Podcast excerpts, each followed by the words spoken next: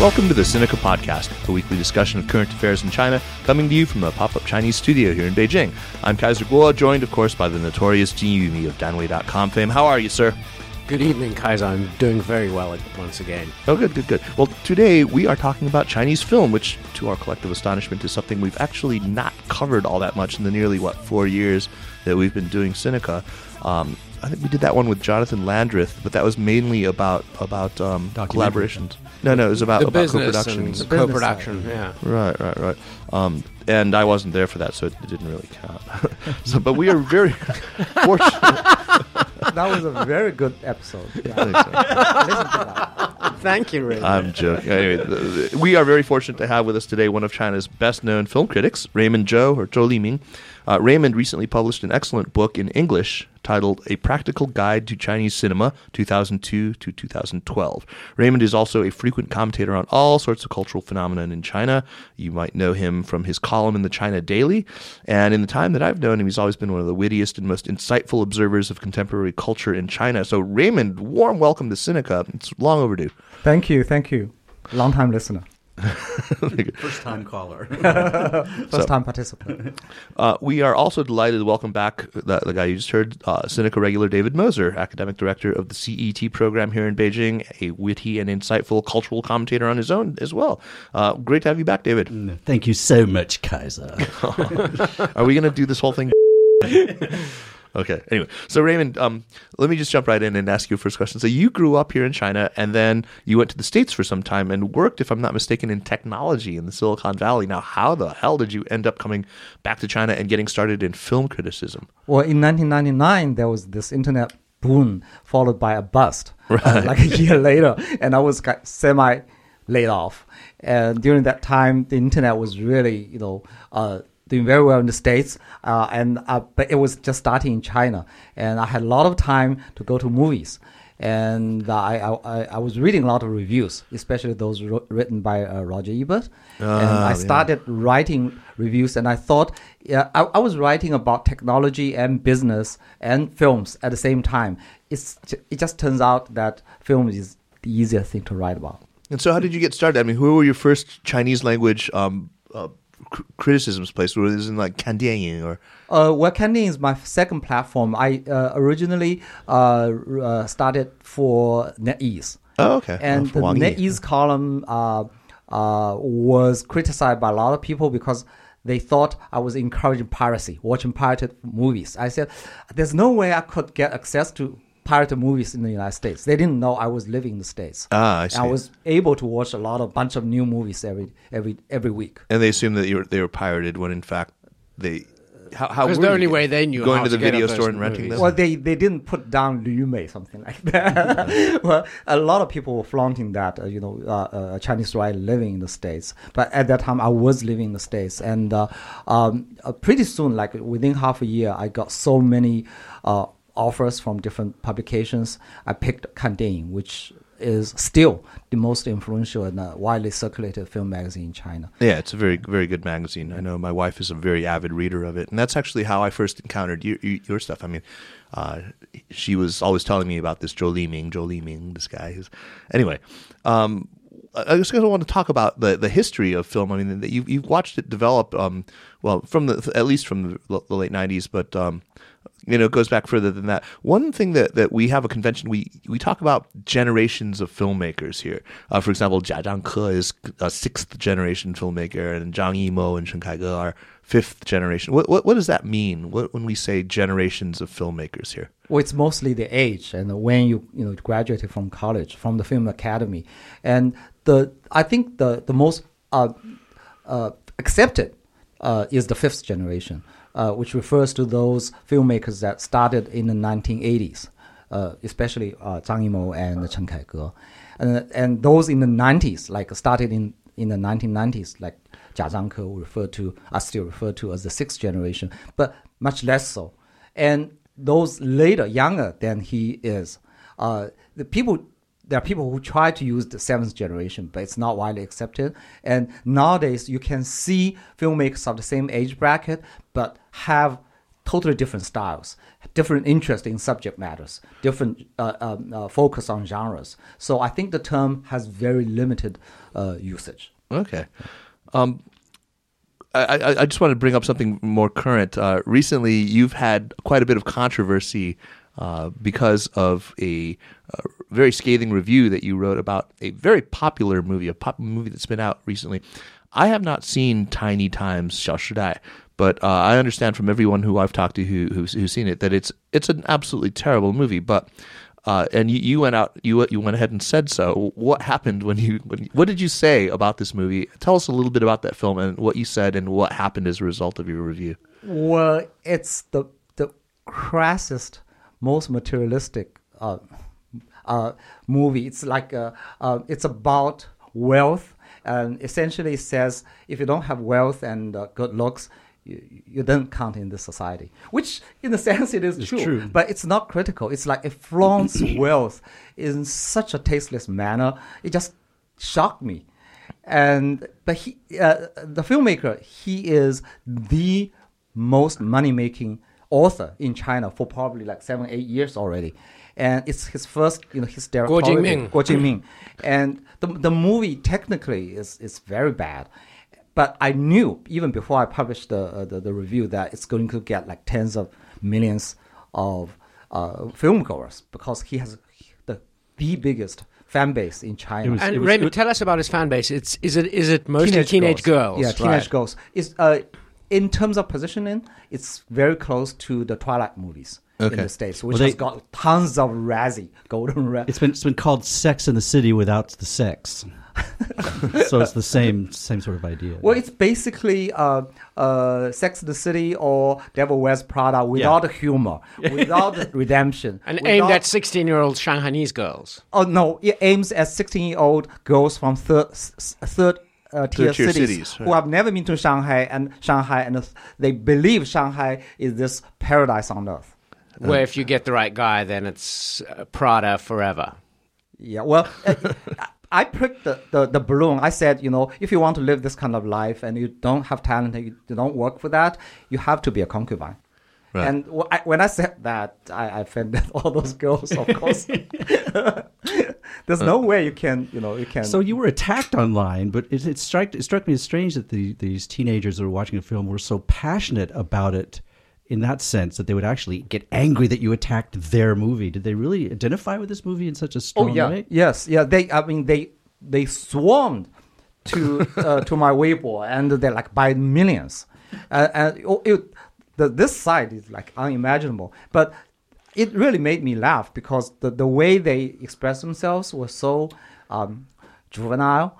Uh, the the funny thing was like uh, uh, the, the the peak of this thing didn't you know end with them. It's and really escalated when some government publications jumped in. On, and not on your side. Well, well, there, there was there are so many there were so many twists that it really, I think it caught uh, some of the uh, uh, foreign press by surprise. At first, a couple of uh, government publications uh, jumped to his side. In, uh, uh, in favor of his uh, the movie, Guo Jingming, and Guo Jingming. right. and one of the uh, government-owned websites attacked me even by name. Wow. It's not just someone say, "Oh, this is a good movie," and praising his movie. It's like, shut up, you so-called film critic. Oh my God. you so-called public intellectual, shut up. And then, like a week later, there are some other government publications voiced their opinions and said we cannot allow this kind of terrible films to continue. Oh, good. and Well. that actually put me in a very bad light because they thought I am in favor of banning works that I don't like. I said I hated this movie, but I'm not. But you will in favor of defend- this, uh, the, the conclude. I, I said I agree with this reviewer, this you know, writer, uh, in terms of his opinion on this movie, but I don't feel it's right to ban something because simply because you don't like it, Sim- It- simply because it's bad. Isn't China the most difficult country in the world to have an opinion in? it's like when you have an opinion, yeah, it always gets you into Yeah, trouble. right, right now it's most difficult to be honest, actually, uh, for an artist. And all for for critic. For because anyone. you can, if you have an opinion. Uh, in the old days, you denounce something, uh, you can offend people. Nowadays, even if you praise something, like today, I said Feng Xiaogang's new movie is not bad. I offended like ninety percent of China's film critics because they, they, hated all want to hate it, right? They, Yeah. they all have it in for Feng Xiaogang. Why? What what what has Feng Xiaogang done to offend the mainstream critics? I well, mean, because Feng Xiaogang's movies make money, which makes him, which makes his movies not arty enough in the oh. eyes of European jurors, and they always pick their signals from those three big uh, European festivals. Right. So this is this is. I mean, I, I have met people who organize European film festivals who have said to me directly, and I I, I swear to God, they've said this. They're, they they've said uh, there are no movies that come out of China uh, that are artistically worthwhile uh, that are not dissident movies that are not you know banned or or, or whatever. They, they they basically want only banned movies. If, if you don't cross that line into into that It's realm, a, it's a good career move. If you can get your movie banned, you're successful. well, in yeah, I mean, it'll, it'll be seen like I, I mean, I've said before by 18 guys named Dieter. you know, enjoying Which black- Jia Zhangke just got his uh, a touch of Sin banned. Yeah, we'll talk about Well, that. good but for that, him. that's I you know I haven't seen the movie, uh, but I heard it's a very good one. But there are other movies that are banned that are not good. But I, I totally not agree with what your friend said. Uh, there are great movies. Of course there that are. has nothing to do with politics. Right, Well, right. let's talk about great movies. So, you know, uh, I think we had a couple of questions prepared, Kaiser. What- Do you have a favorite film this year? And what about an all-time favorite Chinese film? Well, this year, I think your friend is right. This year's best movie uh, so far is No Man's Land, which had been banned for four years and just released with a very, very bad la- uh, last three minutes tagged on. It's so obvious that the, the last three minutes was added on as a compromise to the censors. But, you know, you can just disregard. Uh, So, No Man's ending Land and the director is uh, Ning Hao. And Ning Hao, he has this Coen Brothers like sensibility, uh, the black humor, and he said it in this no man's land without law or ethics. And he just showed the darkest side of humanity. And uh, the movie is so good uh, that it has grossed uh, more than 200 million yuan. Oh wow! I, I really need to rush out and see that Yeah. then. So that's your your pick for 2013. What Uh, about if you have an all, all-time favorite Chinese film? Well, my all-time favorite is either "Farewell My Concubine," Yeah. made by Chen Kaige, or "Raise the Red Lantern." Oh, those are both that excellent, Yeah, right. from the same period. You're not going to get much controversy around either of those. And everyone pretty much agrees that those are both. But know, there, there, there is a, uh, one film Chinese filmmaker who is serious underrated in Europe. Uh, her name is Ann Hui. Uh, uh, she's a Hong Kong Hong Kong filmmaker. Ann Hui, Xu Uh, okay. Anhua.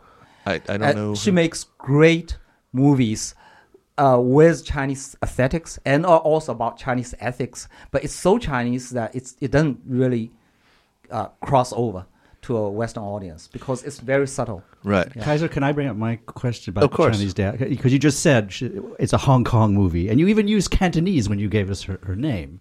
oh, well, it's it's her legal I, name. I understand. Ann Hui, I understand, but the point, I, the, the the question I have is when we talk about Chinese film, it seems like ninety percent of the time, what critics are talking about are the great, you know, the, the mainland China. China. In the old days, yes, but uh, in the past decade, the, especially the, the period covered in my book, it started being integrated into one Hong Kong cinema and Taiwan cinema and mainland cinema. Uh, But wait, wait, in terms wait, of money but wait- and culture, But even sensibilities. Raymond, wait, that they were always Hong Kong film was always there. You said you Yeah. said recently Hong Kong film was always there. Even Taiwan was having you know films uh, long before some of the more, more famous ones lately. I'm just I'm just my question is when to what extent do we lump these films together as being Chinese and in, and in what sense are they Chinese in sense of the Chinese diaspora in, ch- in sense of the Chinese sensibility? What is it we're talking about and why do critics usually only point to, to PRC films as Chinese film until recently? Well, I mean, uh, in the old days, uh, a Hong Kong film is very clear. It's a Hong Kong film. Right. Or Taiwan, the same for Taiwan film. All those But- John Woo movies. Yeah, but Yeah. uh, in the in the past decade, it's really difficult to to to to pinpoint like, oh, this is a Hong Kong film. Uh, like Tsui Hark's film, right? Used to be Hong, typical Hong Kong Xu film. Ke, right. Xu Ke. And nowadays, the the kind of movies he made with ho- mainly money.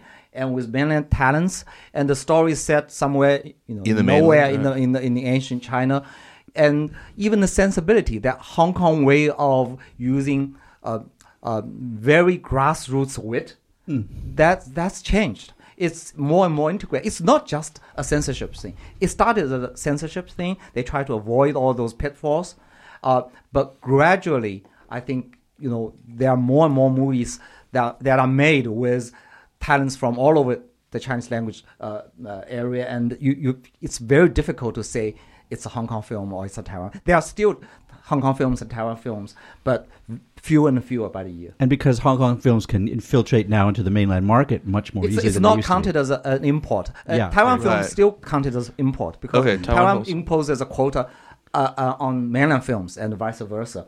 Uh, like uh, Seediq Bale is a typical Taiwan film. It's about Taiwan history, but uh, all those you know rom com, romantic comedies with say Zhou Jielun, Jay Chou, and uh, you know the, the Shu Qi, uh, yeah, yeah, yeah. mm. Shu Qi is in so many mainland movies. Like, Right. Yeah. I, mo- most of her movies, are, you know, if you have to categor- uh, separate them, is that they are mainland movies. Yeah. I tend to like her old work when she wasn't wearing. Like the old pornographic films. I know. Uh, uh, I, I'm. Um, I want to get back to what we were talking about earlier. But I mean, I, I'd always thought that there was some, something a dilemma that Chinese filmmakers face that they can either go down the path of mainstream, and go after box office, and and and uh, you know do some relatively harmless romantic comedy. You can insert some elements of dark humor into it or whatever, but or they can go that festival route where they, they, they do something that's deliberately provocative uh, and they, they they get that that imprimatur of banned in China, which is sort of a, a guarantee that you'll be shown at all these festivals. Uh, is that the stark choice anymore? Do you think that there are, are there's a third road now? It still exists. you still think that this Or is a there- dilemma? There are, there are uh, people who make movies, and you know, they obviously uh, the target audience is the European Film Festival jurors. Uh, Well, like Summer Palace I, I comes to mind, which was.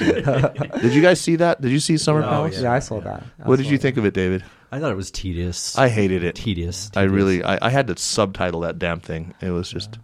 I skipped over the sex part. It's and you know That's nobody can believe that it's like a, a movie with sex that people want to skip over. Right. I mean, Raymond, I, yeah, I don't know about that. anyway, It's just boring. yeah, I, thought- I, I thought it was extremely boring. I mean, um, I, I, I feel like that uh, the author or the, the filmmaker had, had simply read a little too much Milan Kundera and just decided to superimpose that on China, uh, and it, it just there was this this kind of absurd, absurdly false pretentiousness to it. I mean, I think just, the problem with the film is it in fact was was consciously directed to an overseas audience. It Yeah. was directed to winning a foreign film An festival. hou- That's overseas, all. overseas and art, Art- house in yeah, particular, not yeah. a popular That's what its problem yeah. was. Yeah. Yeah. but is there an indie or an art house film scene in China? Do you yes, think? Do you think yes. that it, there, there still is. There are there are some good movies uh, coming out every year. Uh, not every one of them can make their way to a, a major European festival, uh, but uh, there are good ones, and they're becoming less, fewer and fewer because uh, it's more difficult to get funding. In the old days, you can sell on the investor saying, "Oh, you know, I can I can win an award in, in Europe and sell." And nowadays, the prize in, from Europe is a curse. yeah. If a film, a small film, wins a prize in Europe, people will say, "Oh, it's a boring film." yeah. But I mean, in the old days, there were there were films like Mangjing and things like that. Um, Well, Mangjing is a is a good, really Right, good right, Film. it's a Even launched the career of Wang Baoqiang, Yeah. China's you know, uh, symptom savant, or whatever. Simpleton savant. That's a good. That's a good. Yeah. Right. well, he, he is Is is he really that way? He, he is seems one of the biggest stars Yeah, in yeah. China. Wow. And he always plays The same type, guy, right. The same guy. Yeah. And he's the reason why Lost in Thailand is so popular. so yeah, let's talk about that movie. You said that that was the biggest grossing Chinese film Yes. of all time. Yeah. Lost in Thailand. Yeah, uh, about 1.2 billion plus. S- only slightly behind Avatar, which is still the all-time uh, biggest money, uh, uh, high, highest grossing film in the uh, in the Chinese mainland. But in terms of att- attendance, uh, this one actually beats Avatar because Avatar is in 3D. And, and describe a little bit the story and the you know what what it's about. it's a, it's a romantic. Uh, it's a it's a road. Uh, it's a buddy movie set on the It's road. It's a buddy movie. Yeah, set Yeah, on the a road with movie, one blue collar worker and one white collar worker. The white collar worker is, you know, after this big contract, which is going to bring him billions, and the blue collar worker, uh, played by Wang Baoqiang, is satisfied with, satisfied with his life and is just, you know, having a pleasure trip uh, in Thailand, and they just keep bumping into each other and Yeah. having this, you know, uh, hilarious kind of things. And uh, actually, it do- does say something about current values in China because it essen- it it hints the message saying that you know we are growing so fast. Perhaps it's better for us to stop for a while and enjoy life. And w- people have compared it to Hangover, and some have suggested It's I think much that better it's than a Hangover. rewrite of Hangover. The Hangover Is it- was terrible. Yeah. Is it? well, it's it's I mean, uh, it's slightly similar to Hangover 2. It's no, because Hangover it's 2 got the is all- Thailand thing. Yeah, in Thailand thing, but you know, it's it's much better than Hangover. It's also, I think, uh, succeeds in the fact that the chemistry between the stars is actually very good. Yes. It- it's not just the premise is Yeah. good; it actually works, and I think that's important for a screwball comedy or for a, a road picture. Well, there's some credit should go to uh, uh, Hollywood because uh, this is the second film with Xu Zheng and Wang Baoqiang. The first film is called Lost on the Journey, which is almost a Chinese remake of Planes, Trains, and Automobiles. Ah. a comedy from the 1980s. I remember it. Yeah. Steve Martin. Yeah, yeah, the, the one with Steve Martin. Was it John Candy? John Candy, Yes. that's Right, right. yeah, yes. right. Wow. Hey, so um, let's talk a little bit about your book. Um, tell us a little bit about how you've structured it. What what can a reader expect to find inside it? Besides, I mean, you've got a lot of little capsule reviews of movies, and you, you it's it's it's very interesting the way you've structured it. Well, th this book, uh, this book is uh, uh, actually designed for both people who want to see more Chinese language films and also who are interested in getting into the uh, industry. Because I, I go to all those festivals and see all people from all over the world who want to dip their toe into the industry and you know get make some money out of that. And there's there are lots of pitfalls like co-production, and uh, uh, I, I hopefully you know from this book they will get a snapshot of what has been happening in the past decade and and get to avoid some of those things that that's going to cost them tens of millions. Just for, for, for purposes of the show, can name one or two of these major pitfalls. What are the things? Well, co-production is a Co- major. pi- Co-production has always been uh, pitched as uh, the holy grail. It's Mm-hmm. like uh, East meets West, and it's going to be something great, something like Kung Fu Panda. Right, Uh-huh. but Kung Fu Panda is not a co-production. No, it's Mulan not. is not co-production. Right. Lost in Thailand and uh, uh, uh, uh, Finding Mr. Right, which in Chinese, the Chinese title is much more interesting. Peking, uh, Beijing meets Seattle. It's set in the, uh, the states, but it's not a co-production. Uh, when you do a co-production, you have to satisfy all those requirements from the two sides, and you tone down. You you essentially take all the edges away, and you make the movie boring. And uh, I studied almost all the co-productions from the uh, from this period, and I cannot find a single one that can be successful in both markets. right. There's I'm- not even I'm- one. I'm trying to think. Have there been any Yeah. that have been successful? Karate Kid uh, Karate was Kid 2, successful right. in the states, but not in China. Oh right. Yeah. Why why wasn't that well received in China? I, I my, my kids really like it. Well, the Chinese audience thought it's too shallow. It's too predictable. It is shallow. It is Yeah. predictable, but I mean, But that's what makes a great Hollywood movie, doesn't it? uh, do, do you find that that um, I, I, I guess most people would, would describe Chinese film as having been in decline for for a while. Um, you know, down from its peak with the great sixth, fifth generation filmmakers. Uh, I mean, most people, if you talk to them, they, they will cite. Uh, I mean, if, if I ask Jeremy, what are your favorite Chinese movies? What From you- probably 20 years ago, right? yeah, they're probably like you know twenty years old, right? Yeah. What are they? Well, we're gonna I'll, I'll be, we're gonna do that in recommendations, so I'll keep that. But and I'm also not a good uh, sample person. Neither am I, but, I am mean, all sort of reacting but- against popular culture in certain ways, and films are one of them. So Okay, so just leaving that aside, but I mean, do you? But do you? You generally agree that you think that that films have been in in decline? What Well- Raymond? Do you? Do you the films that I watched before I came to China in the first few years I was here outstanding. w- were outstanding. I mean, they were truly outstanding films. Um, and now I kind of feel it's nice that there are things that are more human, you know, romantic comedies that I can relate to are out there, but th- there doesn't seem to be anything to match the achievements of the 80s or maybe even 90s. Yeah, you're talking about a film like Concubine. Sure. That kind of height. Uh, Ju Dou or or raise the red But lantern. maybe I'm just or- an old fart. Uh, well, it's. I, I think uh, uh, you you guys are probably influenced by those film professors in I, well, I don't know. I've never took a film class. all across the states or Europe. Uh, no, I, it's not. That's not the case. No, me, you know what it Raymond. You know what it is. Partly, it's it's when you're a new director and you're you're trying to break out. You're working at a low budget, and you don't have a, a, an apparatus behind you, and you don't have a bunch of producers pushing you one way or the other. You just do something that's creative and interesting. It's it's true not just of Chinese film. Lots of directors have been have made great.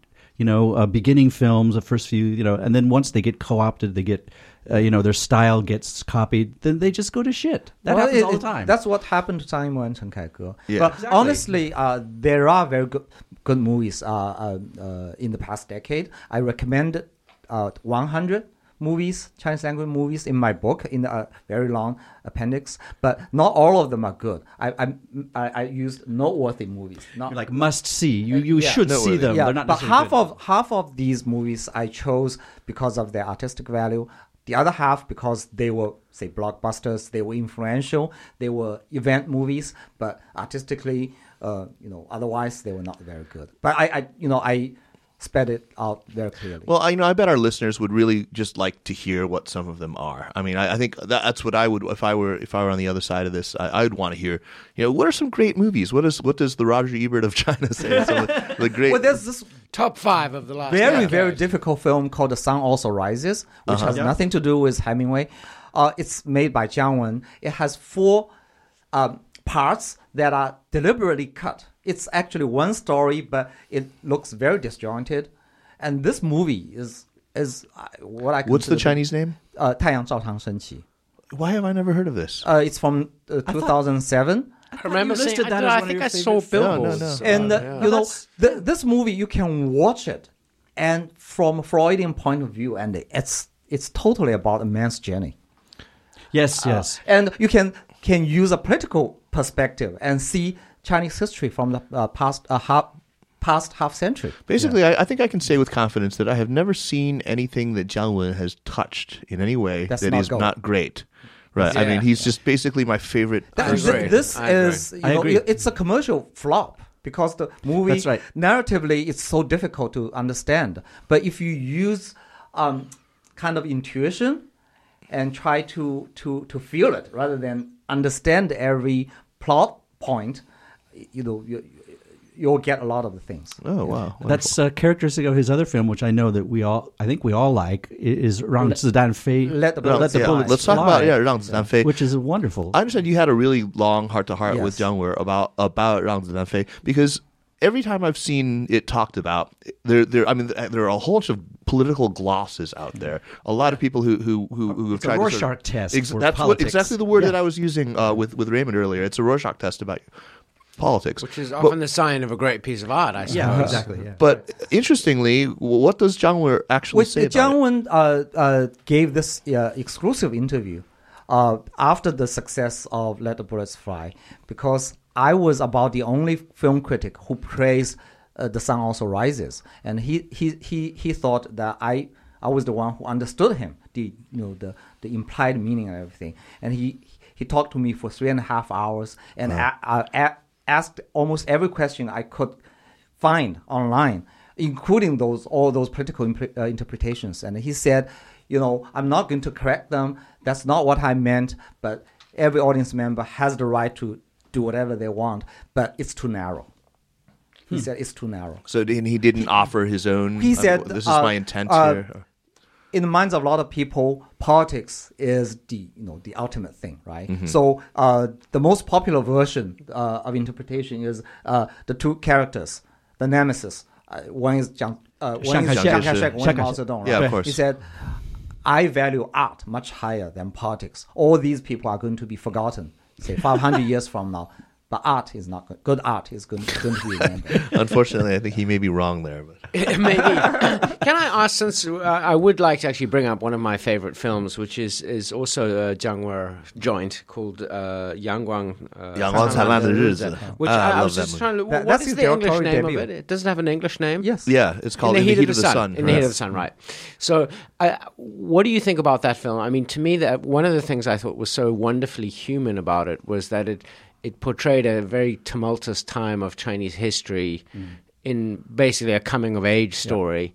Um, and it reminded me a little bit of, of sometimes being, you know, of growing up in South Africa, say, and people sometimes in the outside, you know, in the 80s, apartheid, and there was all this shit going down, and, you know, how intense was it? But in fact, when you're a teenager, you're just having your life. Right. And um, uh, what do you know about that, that film? And, It's still the best uh, coming of age film in China, in, at least in mainland China.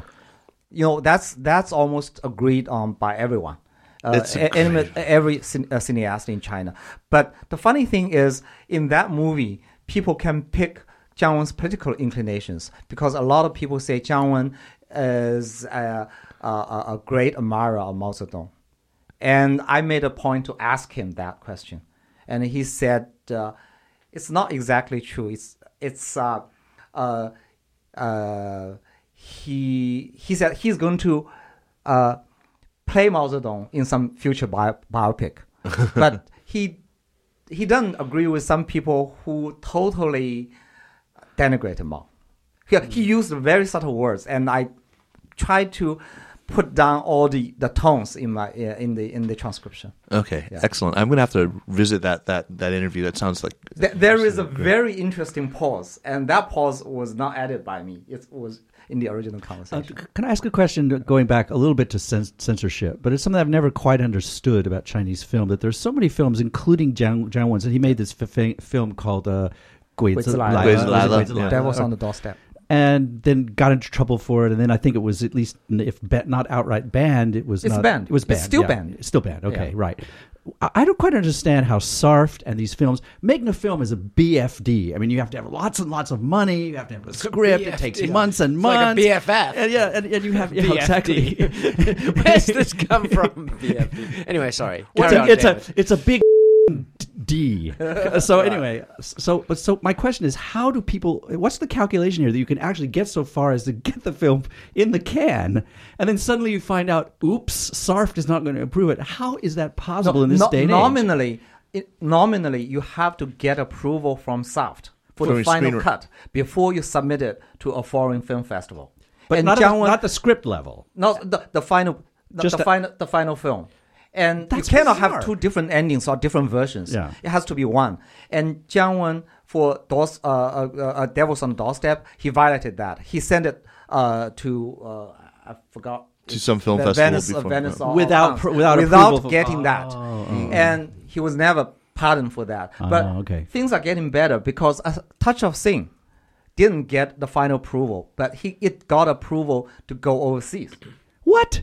SARFT Yes. banned it in China, but let it go overseas. No, no, no. Uh, it was banned way after that. The the there, there's this confusion uh, outside right now, It's saying because Jia Zhangke has been saying the movie has been approved by Sa- SARFT. Yes. Uh-huh. It's it's not exactly true. The movie was approved by SARFT to go to the film festival in Cannes. Oh.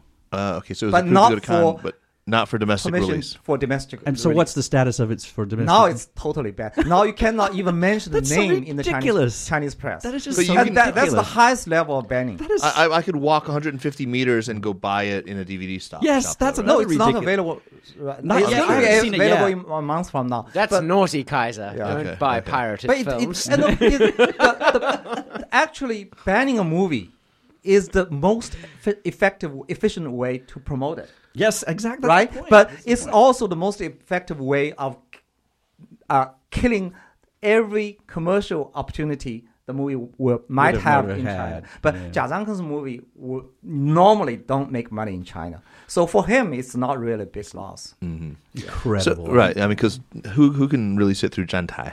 I, mean, I, I couldn't actually. I mean, part of it was just that I couldn't understand them. I mean, he always does these Fangyan films, and I have such such trouble understanding them. He, and and purposely like long shots without camera move, just long s- still shots. Yeah, you know, right, right. It's, It's- it's it's- on, it's he like- bores you on purpose. I think. yeah, sometimes I feel. I well, feel all like those French it's for detail, uh, listeners for out Dieter. there, that they don't represent me It's for, because it's for the French Dieter and love Henri. him. Yeah, the French, love him. They Yeah. love Jerry Lewis too, so they're not always correct about it. Well, I mean, uh, he Actually, I want to I want to I want to ask one more question. Um, we had uh, Alison Friedman on the show not too long ago, who who, who does um, you know, who, who talked to us a lot about uh, the modern dance world.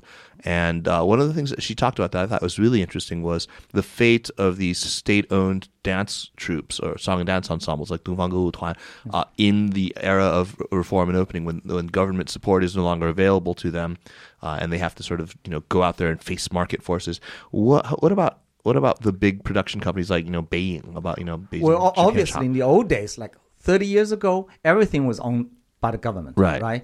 But uh, the film industry started losing grip in the late 80s and early 90s. Right. It start, the first step was to uh, not monopolize distribution. Uh, in the old days, you, you make a movie, you sell it to the only distribution company in the country, and for a flat fee. So it doesn't matter whether your movie makes tons of money or loses money. It's not your business. So you you were given a, a task to make movies, Right. but that started to change in the 1990s. But in the 1990s, the film industry took a nosedive. It went from the late, late 70s, I think it's uh, 30 billion uh, attendance admissions to like uh, less than 1% of that. wow. So God. the, the market was totally wiped out. And it, it was Hollywood movies that were imported on the revenue sharing basis that, that revived the industry. And it went on kind of struggling for a couple of years. And the only about the only Chinese filmmaker who contributed to the industry was Feng Xiaogang because Feng Xiaogang came out with this, you know, some call it shallow comedies that were loved by a lot of people. And- Pian. Yeah, He Sui Pian, which always debuted at the end of the year, and and then uh, starting with Hero, uh, 2002, 2002, China came back with a vengeance, With a roar, yeah. tons of money to put like a dozen stars in one movie. They tried to make expensive movies compete with Hollywood movies. That was the strategy, but the strategy kind of declined. Uh, uh, starting from The Promise, made by Chen Kaige, Right. It, it was a movie hated by everyone. Yeah, it was- it was by, a bad by movie. everyone, right? And also, you know, then uh, uh, Feng Xiaogang made made The Banquet was Raymond, I think that, that movie actually was what prompted the remark that you once mentioned to me on this show when I said that there hasn't been a decent Chinese film made for the last yeah, 20 I, years. I, yeah, I know, I know that. I think know, it was that Yeah, the promise, uh, the, the promise left a bitter taste, aftertaste. But you know, uh, uh, it doesn't really represent every Chinese movie. Yeah. okay, let's let's talk about Chinese movies that we do like, um, um and, and maybe we'll we'll go out on this instead of having recommendations. Uh, let's just all talk about some some of the movies that we love. Let's start with you, David. What would you name a, a couple that you? Well, there's so much. I mean, there's so many art films. I'm I'm really glad to be, you know, because I I do. I admit I go and buy the the, the bootleg bootleg DVDs. Sure. I sometimes investigate a movie. I wouldn't go to the theater and see it, and some of them are actually fairly re, uh, respectable um, entertainment films. They don't try to be political or anything. But one one person, and we get into this Hong Kong thing that I've been following, uh, partly because these are things I watch with my daughter. Is uh, Zhou Xingchi, Yeah, Kung Chow. Fu, Stephen Chow, this thing, and the latest one. I mean, uh, he's the pioneer in this style that they called Wu Li Tou. Yeah. Wu Li Tou, which can, what do you translate? Wu it's just Tou you know as, absolute silliness. I mean, Zany, just It's very Wow. close to Jim mm-hmm. Carrey's early Yeah, movies. yeah, Okay. yeah. But but his latest, I think it's his, la- his latest one, is a, just called Xiyo. Journey to the West, Yeah, it's not Conquering the COG, but it's a uh. retelling of, of of the Journey to the West, right? Obviously, and you don't even realize it until the movie gets going that who's who, and at fact in the beginning. But at the end of this film, this was Wu Li Tou in hyper steroids. I mean, it was unbelievable. My daughter and I looked at each other. I mean, I think the final scene had like uh, the Monkey King had turned into a giant King Kong, and then uh, and uh, Tang Seng had turned into a, the Buddha the size of the Earth, and all this weird stuff was happening. And my daughter and I, looked, my daughter looked smoking some really good. Exactly. I My daughter looked at me and said, Daddy, are we hallucinating or something? Because it was so bizarre. And I thought, this is a new kind of art form. This is not imitating Hollywood humor. And it's not imitate. It's not just like spinning in a rut. This was a new thing. It was un, it was a new kind of Wu Li Tou. It's like this will be seen as you know groundbreaking and a new thing. We don't we can't even imagine what it's going to go into into the 21st century. Well, it's the I loved num- it. I just it's the it. number two uh, highest grossing Chinese movie in history. Oh wow. Yeah. Okay. Well, I mean, it's it's pure fun. Has nothing to do with you know, Yeah. deep things. and the great thing is, it, it always fools you at every single step of the way. You think you know what kind of a movie it is. You think, oh, I know what's going to happen, and it violates your expectations at Well, every S- turn. Stephen It's Chow, he's he's he's very he's deeply funny. I but mean, don't take your underage kid to see it because it has some very violent scenes. My daughter's 16, so it's okay. okay. Jeremy, what do you have? Well, I just wanted to recommend, I think, probably the least known Zhang Yimou film called You Hua Hao Hao Shuo. I think the English is Keep Cool, right? Yes. Yeah, yeah yes. Keep Cool. And it's a sort of low budget, I think it's shot on hand with handheld cameras, yeah, much, even, very shaky. And it's just this kind of hijinks these two blokes. Uh, I, I mean, the story. I, I, there's not even any point in describing what happens, but it's just a very funny film. Really, very, very Beijing. And Very Beijing, very uh, Beijing, it represents this kind of earthy, kind of uh, slightly macho, swaggering Northern Chinese humor that I find quite attractive, and that I wish Zhang Yimou would have gone a little bit more down that route instead of the route of pomposity and carrots up his asshole. Um, so that's my recommendation. His producer rescued him from that because that was his low point in career. It's Right. it's it's it's like a, a, a sitcom. Uh, Keep Cool is very much like a sitcom in, in terms of structure, narrative structure, but it's a lot of fun. It's a lot. But it was the low point of his career. uh, in terms of making money. Yeah. Making money, money, right, yeah. right, right. And right. Zhang Yimou has a little bit part in it. He has a Well, little- nowadays he can like you know. you know. now he can afford seven children, so hey. Well, yeah, he should remake the Sound of Music. you know. Yeah, Make exactly. use of all the soundtrack. That's great. Oh my god. Um, I'm going to throw in uh, my a couple of, of, of films that I, I particularly have enjoyed. Um, one of them is you know, everyone knows Ju Dou and everybody knows, you know, uh, Hong Liang and everybody knows um, Raise the Red Lantern. Um, but the Zhang Yimou movie that I really like from back then was Qiu Ju Da Guan Si. I don't remember what year that would have been. That would be like 96. 96 yeah, 96 yeah. or so, right? Uh, which is subtle, but deeply funny. I feel like that's kind of a, a, a it's one of those movies if, if you aren't if you aren't really already familiar with uh, the Chinese style of humor, you're just not going to get it. I mean, this is a movie that I've I've shown to to some of my American friends, and it's just it, it it's completely lost on them. They don't get. I mean, I'm in stitches at some of these parts, and they don't see at all what's what's funny about it. It's super dark but deeply funny. Uh, it's about a woman played by Gong Li um, from a, a Dongbei peasant fa- family who uh, pursues a. Uh, it, it basically she's a petitioner. She- Her, her husband is kicked in the nuts by this local official, and is then unable to perform. And so she decides that she's going to go after him, and it's just her going through layer upon layer of bureaucracy. Um, and, and it's just it's so funny. It's it's it's sort of Kafkaesque in a in a certain way, but it's and, and Gong Li plays against type Yes. because Yeah. she doesn't play Yeah. the glamorous. no, no, no. She she plays she plays this kind of slack jawed yokel. I mean, really, I mean, it's Tool, but- yeah, she's young really, tool. t- but Yeah. she's kind of harrow down. yeah, Yeah. she's she's great. She's awesome. Only Uh, in the last shot did you suddenly realize that this woman was actually quite gorgeous. yeah, yeah. When when, when she turned back. when she turned back at the, that frozen last shot, yeah, I mean, the ex- oh, she is just drop dead gorgeous. yeah, that that's that. I think a lot of people consider that movie her best performance. Yeah, so far, yeah. she's great in it. Uh, she's so beautiful. And I'm going to also recommend a really obscure one from the 80s um, that that I actually saw when I was in the States one, one evening, just on some late night you know, art television channel. It, it's called uh, The Girl from Hunan, Xiang Yu Xiao Xiao. Xiao. Do you remember that one? That's that's in a lot of film classes. That's required viewing in a lot Oh, of it film is. classes. Yeah. Okay, I didn't. I had no idea, but it's gorgeous. It's shot really beautifully, and the story could have been written in the May Fourth period. I mean, it probably Yes. was written in the May Fourth. I mean, it's a standard sort of condemnation of feudal uh, Confucian society. Um, and uh, it's about a, a beautiful young woman in her teens who's married to a, a toddler, to a, you know, a, a, basically a, a two year old boy, and so. Um, she naturally, you know, being being a, a young, beautiful woman, she ends up having an affair uh, with a guy, and all the evils of that superstitious society emerge in the wake of this. And it's it's a brutal movie. It's it's truly brutal. At the same time, it's very beautiful. Uh, so I, I would highly recommend that.